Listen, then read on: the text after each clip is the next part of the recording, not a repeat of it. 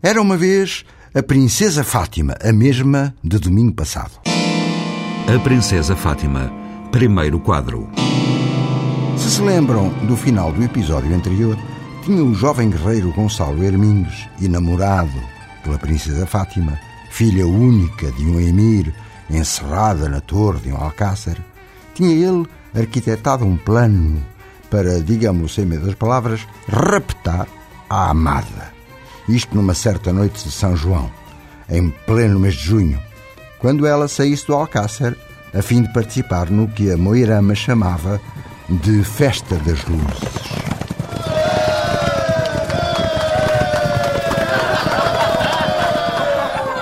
E assim foi, cumpriu-se a tradição morisca.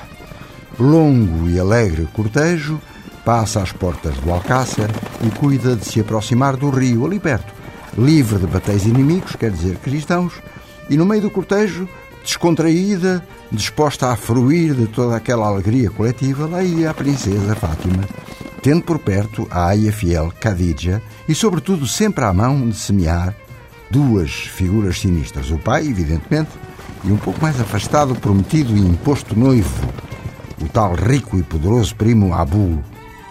Só a lua cheia de junho redonda e brilhante e fixa naqueles céus desprevenidos, era testemunha da tamanha descontração morisca, onde nem por sombras corria a mínima suspeita de que a cilada estava prestes a rebentar, mesmo nas barbas dos festejantes.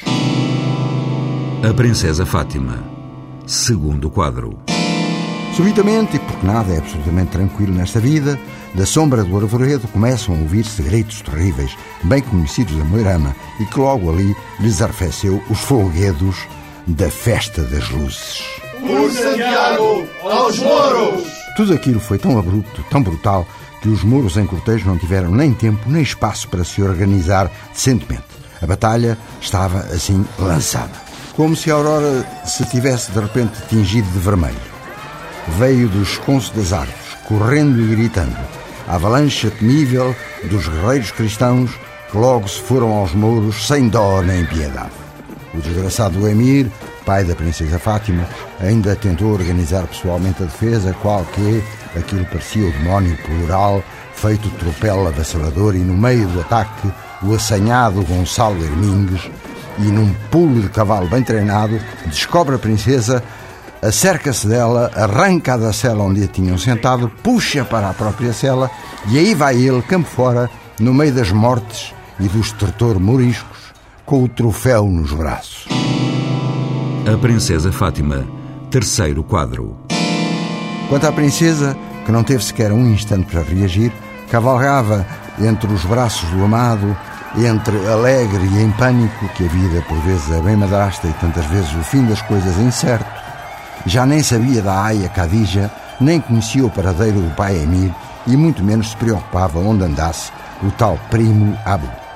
Fátima apenas experimentava, nos braços do cristão bem-amado, um misto de tremuras, de frio, isto numa quente noite de junho, e sentia-se febril, tudo junto, uma febre que, não custa adivinhar, era apenas a febre do amor.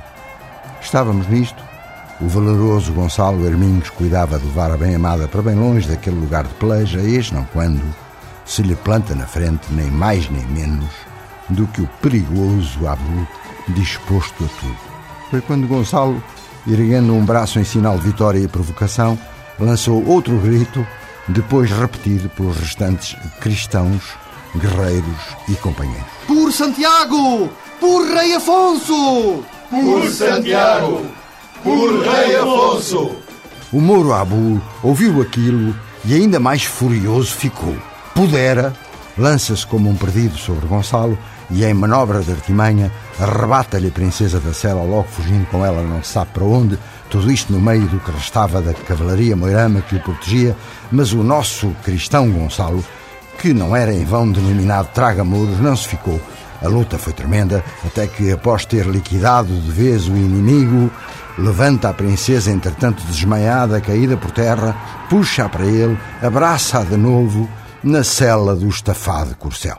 A Princesa Fátima, quarto e último quadro.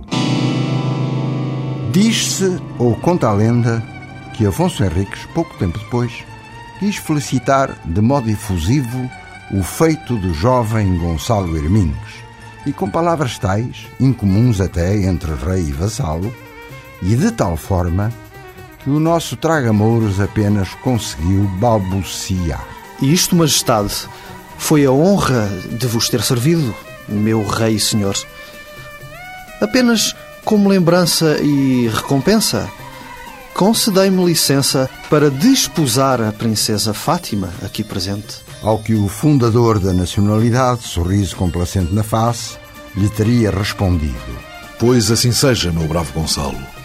Na condição de a princesa que tanto a mais se converta à Santa Fé e consinta em ser vossa esposa. Ora, palavras cheias de redundância que se desculpam, dadas as emotivas circunstâncias.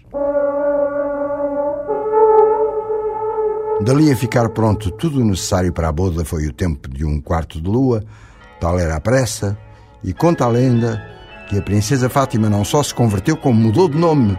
Passou a chamar-se Oriana, nome cristão que lhe puseram no ato do batismo tudo dentro dos conformes da época da Igreja Católica Apostólica Romana, e diz também a lenda que Dom Afonso Henriques deu ao jovem casalinho, como prenda de núpcias, a vila de Abdegas, lugar que, por causa do novo nome de Fátima e pela força tremenda das corruptelas que só o povo sabe inventar e dominar, a vila de Abdegas passou a chamar-se Vila de Ourém.